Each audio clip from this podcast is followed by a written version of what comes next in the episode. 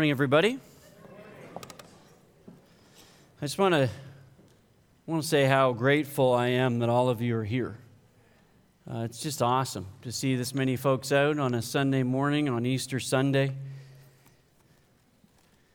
and it's great to see families together. And um, I just want you to know that we we love having families here at our church. And so if you have little kids here, keep them if you want. Okay? I'm going to let you know that something's available, not because I want you to take your kids to it, so don't misunderstand. But if you are nervous about your preschool child maybe being a disruption and you would rather them be a part of our preschool kids life program, there is one going on down there. So you're welcome to take them down. But if you want to keep them in, in the service, it's cool with me because I'm a husband and a father of five, and I know how to tune things out. so it's not going to be a distraction to me, trust me. Uh, and you can ask my kids and my wife, they'll affirm that. No. Uh, it's awesome that you're here. And if you have a Bible, I'd encourage you to open up to 1 Corinthians 15. If you uh, don't have one, that's okay because we tend to put the passages on the screen for, for you, so it should be all right that way. I'm going to start in a word of prayer. This morning, I want to talk about the greatest message ever, ever said, ever told, the greatest message in the world. And maybe as we're thinking about great messages, we might think of ones that come to mind. Pretty pretty substantial messages, pretty impactful messages. You know, if you're an American, you might think of the message from Paul Revere where he rides on his horse and he says, The British are coming, the British are coming at the beginning of the American Revolution. As a Canadian, you got to say it that way, right?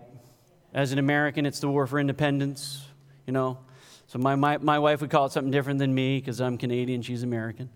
You might think of Churchill's message to the people, right, during World War II, where he says, you know, we're going to fight on the beaches and we're going to fight here and we're going to fight there. I don't memorize the speeches, so I don't know. But he said, we'll never give up. That was an important message to the people. Or you might think of Ronald Reagan, as president. He was giving a speech and he says, Mr. Gorbachev, tear down that wall.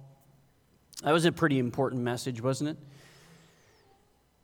And some of you are going, What wall? Who's Ronald Reagan? What are you talking about?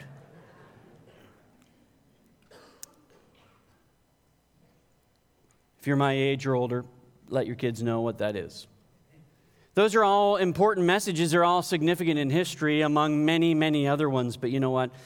It's not the greatest message ever told. There's only one greatest message ever told.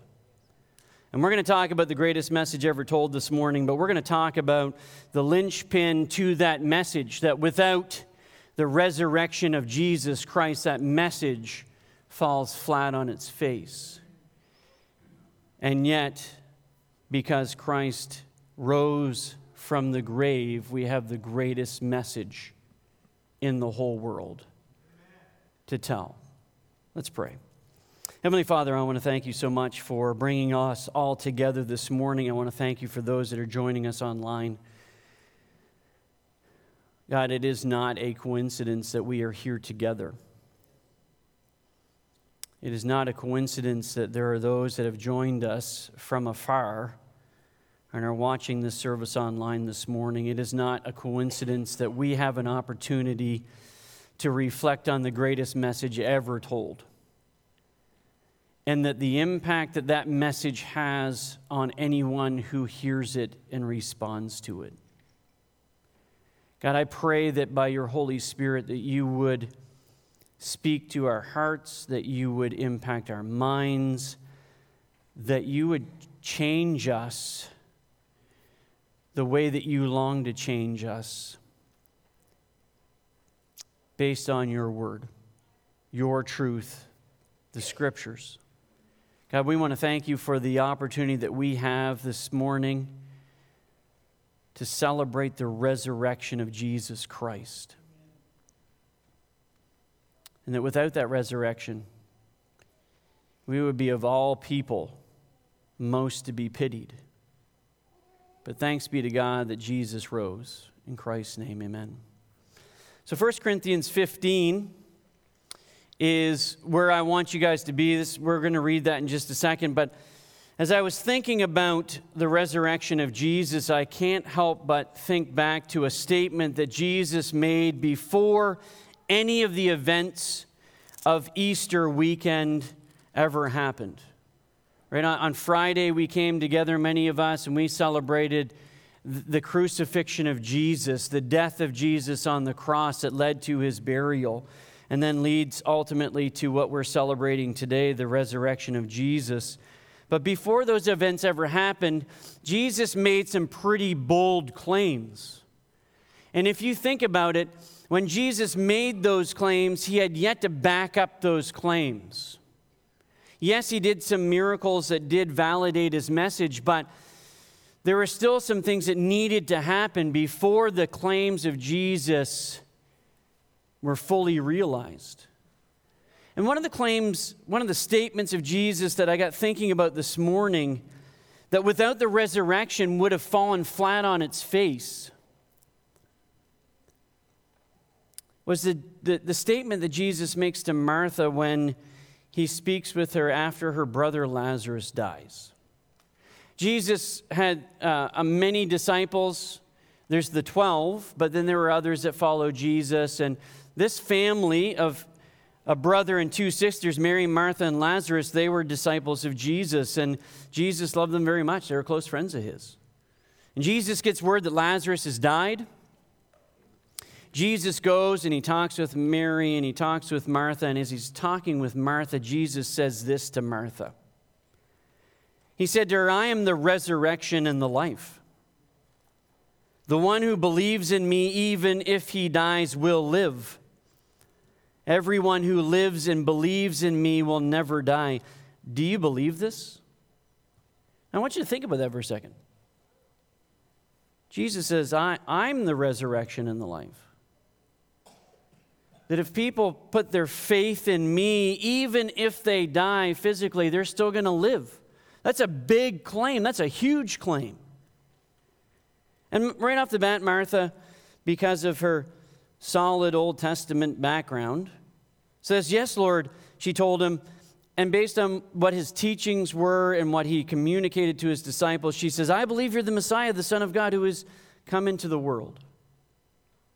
But up to that point, she's saying that verbally. She's responding verbally to something that Jesus says, a big claim that Jesus says. And you know what? Jesus backs up his statement in one sense by proceeding to walk to the tomb where Lazarus is and and he says, Roll the stone away. And then he says, Lazarus, come out. And Lazarus comes back to life, and Lazarus walks out of that tomb. And a dead man regains his life. That's one thing, though. But it's a whole other thing for Jesus to then proceed to tell his disciples, you know what, I'm going to I'm going to be crucified, and I'm going to be buried, and I'm coming back to life three days later. It's one thing for Jesus to raise somebody else from the dead, but for Jesus to raise himself from the dead, now that's a tall order. And yet, Jesus did say, as we reflected on on Friday, Jesus told his disciples, I have the, the power to lay down my life, and I have the power to raise it up again. And on Easter Sunday morning, or what we would call Easter Sunday morning, Resurrection Sunday, when the ladies that observed where Jesus' body was laid, laid in the tomb, when they come out at the break of dawn on Sunday morning and they go to the tomb, they find it empty because Jesus rose again. There are three things from Paul's account as he's talking to these Christians in the city of Corinth about the significance of the gospel, but really the essential aspect of the resurrection of Jesus. I want us to see three things about this. And the first thing that I want us to see is that the gospel is the most important message of all time. It is the greatest message ever told. This is what Paul says to the Corinthians in 1 Corinthians chapter 15, verses 1 to 8, and then we're going to jump down to 12 to 22. I ask you to follow along with me. He says this Now I want to make clear for you. I want to I want to make it clear for you brothers and sisters that the gospel that I preach to you which you received on which you have taken your stand and by which you're being saved. If you hold to the message that I preached to you, unless you've believed in vain, for I passed on to you as most important. It is the most important thing that I could possibly communicate with you. He says, I passed on to you as most important what I also received that Christ died for our sins according to the scriptures, and that he was buried, and that he was raised on the third day according to the scriptures. And then he appeared to Cephas or Peter, and then to the twelve. And then he appeared to over 500 brothers and sisters at one time. Most of them are still alive, but some have fallen asleep. And then he appeared to James and to all the apostles. And last of all, as one as to one born out at the wrong time, he also appeared to me. First thing that I want us to see is that the gospel is the most important message of all time. And Paul says that right off the bat when he says, as a reminder to the Corinthians at this church, he says, Hey, I want to remind you of the truth of the gospel. The most important thing that I shared with you when I was with you, I want to remind you of the truth of that. That Christ died for our sins according to the scriptures, and that he was buried, and that he rose again the third day. I want to read some other passages of scripture that talk about the fact that this message is the most important message of all time. John 3 16 through 18 says this For God so loved the world that he gave his one and only Son, so that everyone who believes in him will not perish but have eternal life. For God did not send his Son into the world to condemn the world, but to save the world through him. Anyone who believes in him is not condemned, but anyone who does not believe is already condemned because he's not believed in the name of the one and only Son of God. John 14, 6, Jesus said to him, I am the way, the truth, and the life. No one comes to the Father except through me. Acts 4:12 says this there is salvation in no one else for there is no other name under heaven given to people by which we must be saved. Peter saying that just after he talks about Jesus his death, burial, and resurrection. And actually, we'll read that passage in a bit. Romans 1:16 Paul says this for I am not ashamed of the gospel because it is the power of God for salvation to everyone who believes first to the Jew and then to the Greek It is the most important message ever told and Paul says I want to remind you of that I want to remind you of the me- most important message that I ever told you, that's ever been told. And he says, Remember this message. Remember how it worked with you guys. He says, This was the gospel that I preached to you. Paul knew that the only way that the Corinthian church was ever going to get saved is if they heard the message shared with them. See, Paul didn't just show up to Corinth and he you know, did his tent making stuff and he lived a good life and he didn't cuss and he didn't run around with, with the ladies of the city and hope that by osmosis people would say, well, there's something different about that guy. I wonder what that's all about. No, Jesus, or uh, Paul actually preached the message of Jesus Christ. He talked about the saving work of Christ, his death, his burial, and his resurrection. Paul actually says in Romans chapter 10 to the Romans, the necessity of this. He says, How then can they call on him, Jesus, they have not believed in? And how can they believe without hearing about him? And how can they hear without a preacher? And how can they preach unless they are sent? As it is written, How beautiful are the feet of those who bring good news. See, Paul understood that in order to share the greatest message ever told, you got to be there and you got to actually share it. And he says, Look, Corinthians, I shared this message with you. I shared the gospel of Jesus Christ with you, the truth about his death, burial, and resurrection to rescue people from sin. He said, I told you that message. I preached that message to you. And he says, And you received that message. You didn't just listen to it, you took it to heart. You received it, you accepted it. You recognize it as the truth that it is. And then he says, and by which, excuse me, on which you are taking your stand. He said, This is the bedrock of your faith. You're not just believing anything, you're believing in Jesus, the Son of God, and his work on the cross of Calvary for you, and his victory over sin and death and hell because he rose three days later from the grave. And then finally, he says, It's by which you're being saved. This message, this truth of Jesus Christ, is a message of salvation for you. You are no longer dead in your trespasses and sins, the offenses that you've committed against Almighty God, but you are saved from them because of the shed blood of Jesus Christ as the perfect sacrifice for sin. You're being saved because of the work of Jesus Christ, because you responded to the greatest message ever told. Paul goes on. Second thing that Paul talks about in this passage that I want us to see is that the gospel fulfills Scripture. Paul makes it abundantly clear as he reminds them of the gospel that Christ died for our sins according to the scriptures, and that he was buried, and that he rose again on the third day according to the scriptures. He says, I want you to be reminded of the fact that this message is true because the Word of God said it was going to happen, and it happened. I'm just going to give you a few examples when he's talking about the scriptures, he's talking about the Old Testament scriptures, and he's talking about the fact that the Old Testament's central message is that the Messiah was going to come, that the Messiah was going to die, that the Messiah, as God the Son, was going to save people from their sin by his sacrifice on the cross of Calvary and through his resurrection. And that's the central message of the entire Old Testament that these people we're familiar with. It started in Genesis chapter 3, verse 15, when God laid out that plan initially to Adam and Eve.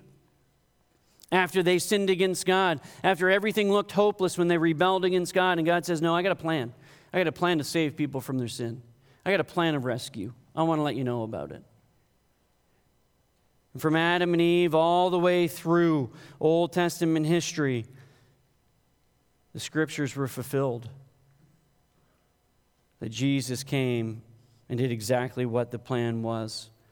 Fulfilled Isaiah 53, it, uh, uh, Psalm 22, Psalm 16, 9 through 11, Psalm 21, 1 through 7, Psalm 103, Psalm 116, verse 8, Psalm 119, 25 and 50, Isaiah 66, 22, Daniel 12, 1 through 3.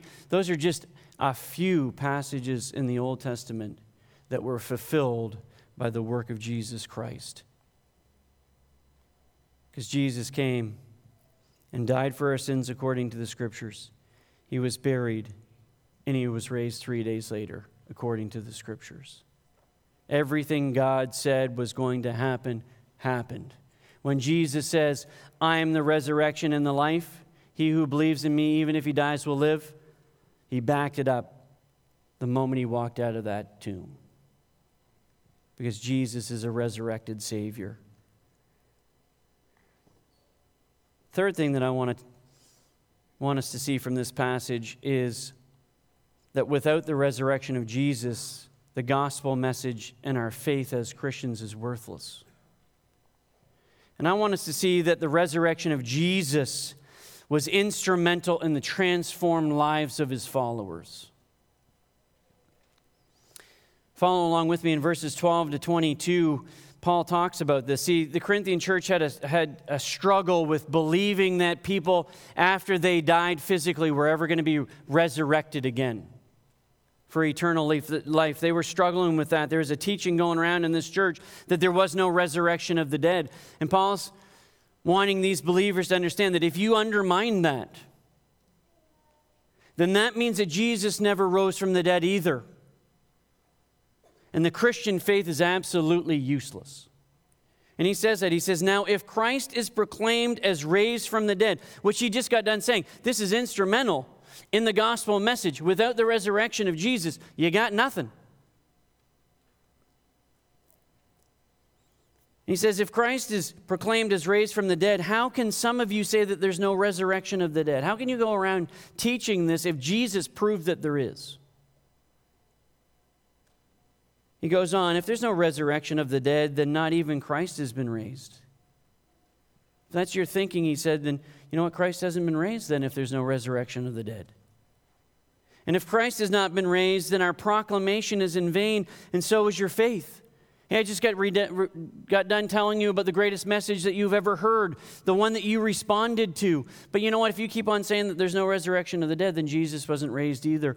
And so the faith that you have, useless. See, the resurrection of Jesus is integral to our faith. Moreover, he says we are found to be false witnesses about God because we've testified wrongly about, the, about that God raised him from the dead whom he did not raise, in fact, if in fact the dead are not raised. For if the dead are not raised, then even Christ has not been raised. If Christ has not been raised, your faith is worthless, and you are still in your sins. Think about that for a second. If we believe that Jesus Christ died to save us from our sins, but yet he didn't rise from the dead, then we're still dead in our trespasses and sins. We're still enemies of God. We, we still have no relationship with God Almighty. Paul says, if that's the case, this is the state, state that we find ourselves in. He says this, he goes on, he says, Those then who have fallen asleep in Christ also have perished. And if we have put our hope in Christ for this life only, we should be pitied for more than all people. See, Paul's trying to help these believers understand that if if they gave their lives to Christ, but only for this life only, and, and, and if we follow what Jesus teaches us through the Gospels and through the New Testament and through the Old Testament about what it looks like to live for Christ and it only lasts for this life, he says, you know what, we really should be pitied for of all people. Because God calls us to, to give up our desires and our wants and our, want, our, our, our way of, of, of living, and God says, No, I want you to live the way that I say that you should live. I want you to have the desires that I have. I want you to follow the path that I have for you. And if we're only doing that for the 70 plus years that we got, Paul says, Look, that's going to be pretty miserable for us. We should probably be pitied by everybody. Why would anybody want to do that? He goes on and tells them a little bit later on this chapter that if in fact that was really the truth, he said, Why don't you just eat and drink and be merry? Like, just live it up here because this is all you got.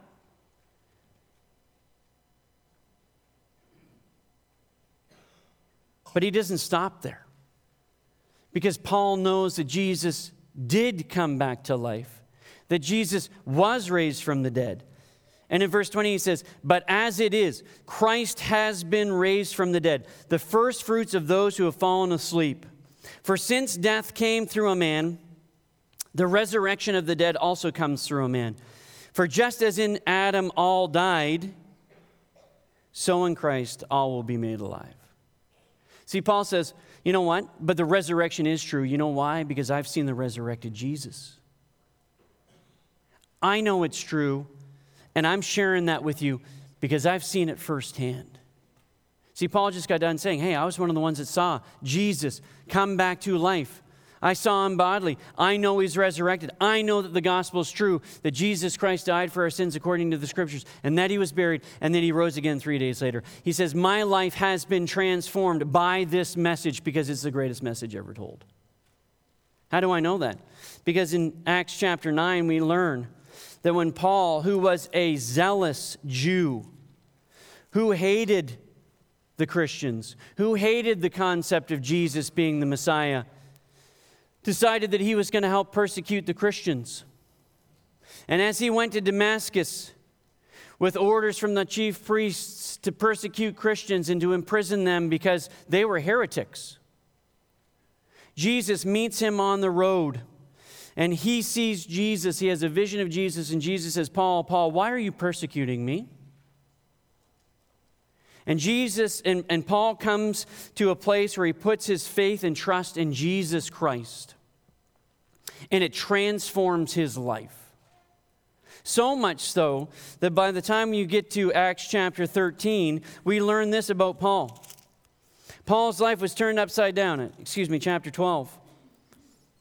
And he wants to go and meet with the disciples. He wants to let them know, hey, look, I've trusted Christ as my Savior. My life is transformed. And the, and, and the apostles, the other disciples, are like, no, we've heard of this guy.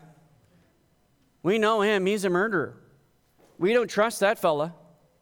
It says, when he arrived in Jerusalem, he tried to join the disciples, and they were afraid of him since they did not believe he was a disciple. Barnabas, however, took him and brought him to the apostles and explained to them how Paul had seen the Lord on the road and that the Lord had talked to him and how in Damascus he had spoken boldly in the name of Jesus.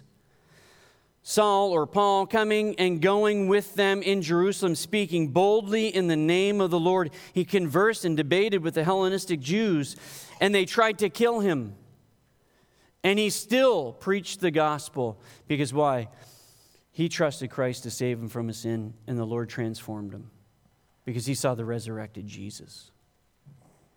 See, the reality of it is, is that the message that they were preaching was true and people had the ability to test to see if what they said was accurate.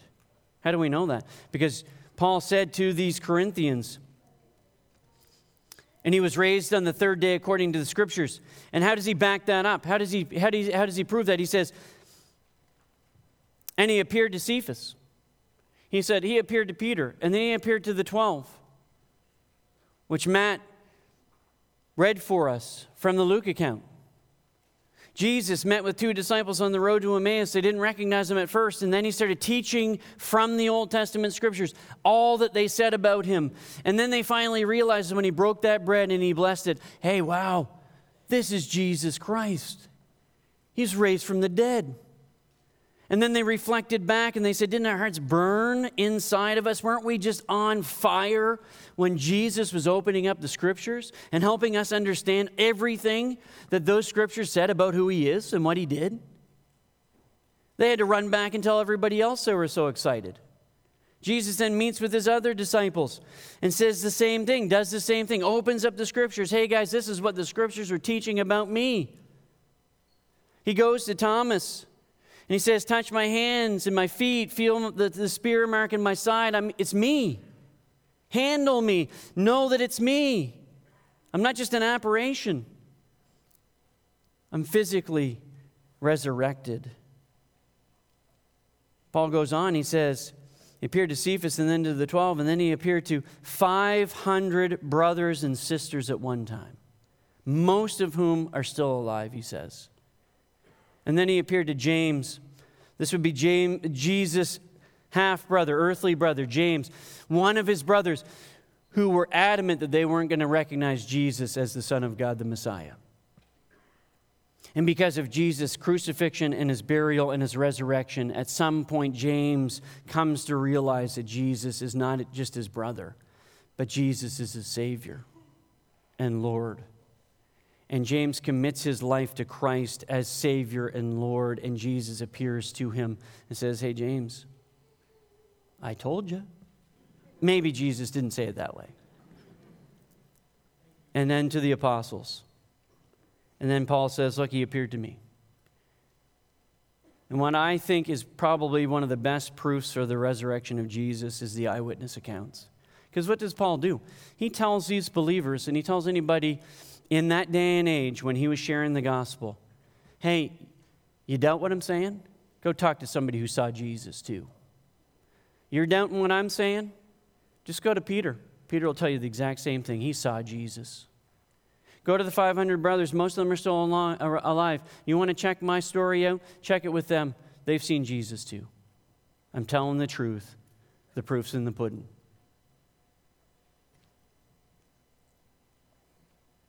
It's not just the story that Paul told, it's the story that the apostles told. It's the gospel that the believers in Jesus spread everywhere.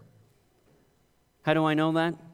Because just some 50 days after Jesus' death, burial, and resurrection, Peter standing in the temple courts, and this guy who's lame, begging for money, says, Hey, man, you want to throw me a few bucks? And Peter says, Look, I don't have silver and gold for you, but what I do have, I'll give you.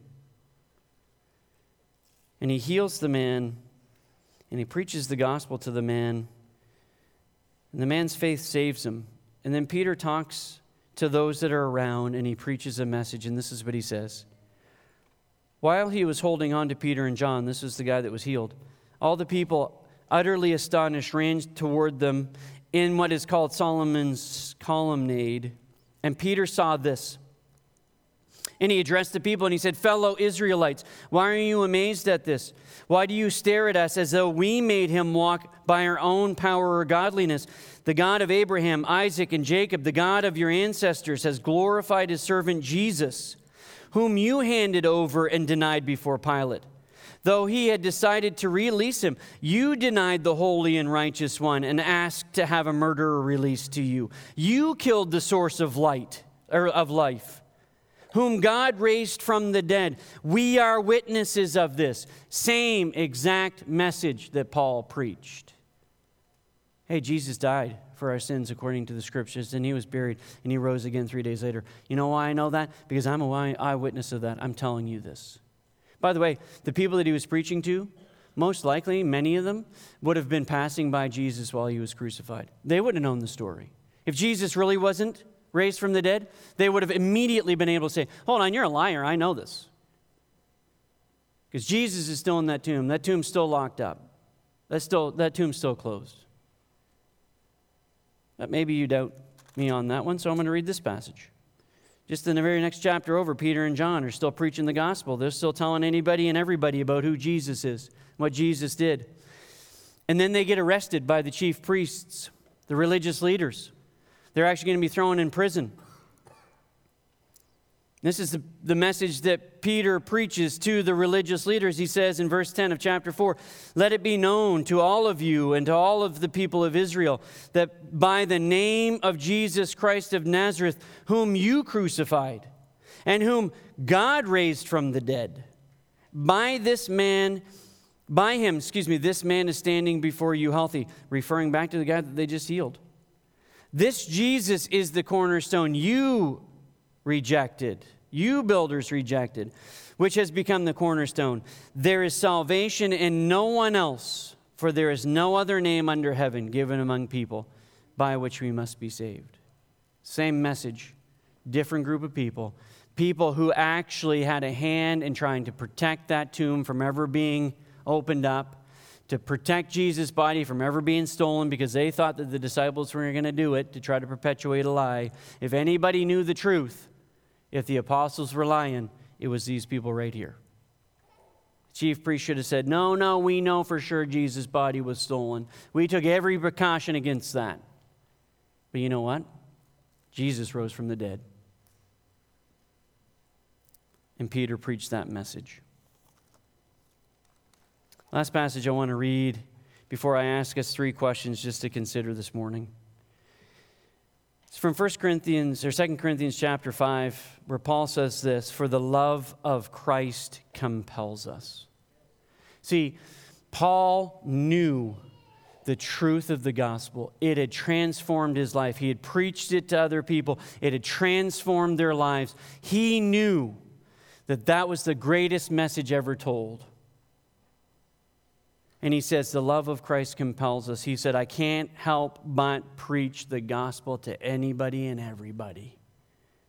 Since we have reached this conclusion, if one died for all, then all died. And he died for all, so that those who live should no longer live for themselves, but for the one who died for them and was raised. See, Paul says, you know what? When we come to faith and trust in Christ, we die to our old way of life. We die to our sins. We no longer live for ourselves. We live for Jesus. Whatever Jesus says goes. If this is how Jesus tells me to live my life, this is how I live my life. If God in His Word says, do this, I do it. If He says, don't do this, I don't do it. Why? Because I love Jesus and I want to be just like Jesus. And Paul says, you know what? I, I don't live the way that I was living before. Why? Because I've come to know Christ as Savior. And so now I want everybody to hear about Christ and to give their lives for Christ and to be transformed by the work of Jesus through the Holy Spirit because the gospel is the greatest message ever told. You may be here this morning and you've not given your life to Christ. You've heard this message either this morning, or maybe you've heard it before, maybe you've heard it at other Easter services. Let me implore you this morning to put your faith and trust in Jesus Christ. Why? Because he died on the cross to save you from your sins. But he didn't stay dead. He walked out of the tomb to prove to you that he has victory over sin and death and hell, and that he can transform your life. I want to ask these questions to get us thinking. They're really for us as followers of Jesus. First question is this Do we really believe that the gospel is life giving, life transforming? Do we really believe it's the greatest message of all? Don't answer this question yet. I got two more questions for you. We may want to instinctively say, Oh, yeah, absolutely, I believe that. Question number two Do we really believe that it's a message worth dying for? See, Paul was willing to die to share this message. The apostles, the early church, were willing to die for this message. There are believers around the world today who are willing to die to get this message out to people.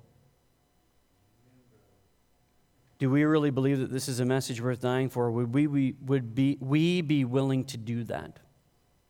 I know it's hard for us to, to fathom that because we live in a country where we're not putting our lives on the line to share this message. But maybe for us, it's are we willing to suffer a little bit of ridicule to get this message to somebody who may mock us for it, who may cut off their friendship from us for it? Paul actually in 1 Corinthians 16 said, Look, I'm going to stick around in Ephesus for a while. He said, Because a door of ministry is open to me, even though people are opposing me he was willing to stay in the city of Ephesus and to continue to preach the gospel, even though he knew he was going to get opposition. Do we really believe that this is a message worth dying for? Worth suffering ridicule for? Last question if we say yes to these questions, and as Christians we kind of want to instinctively say yes, then this is the last question for us as followers of Jesus. Why are we so reluctant to follow Christ's command to proclaim it then? See, the very last command that Jesus gave to his disciples before he ascended into heaven is this Go therefore and preach the gospel to every creature, baptizing them in the name of the Father, Son, and Holy Spirit. Jesus said, I'm going to give you a great commission. You're supposed to go out and proclaim the gospel. That's what your mission is, church. Are we doing it? Do we really believe that Jesus died for our sins according to the scriptures, was buried, and rose again three days later, do we really think that this message is the greatest message of all time? If we really did, we'd share it with anybody and everybody.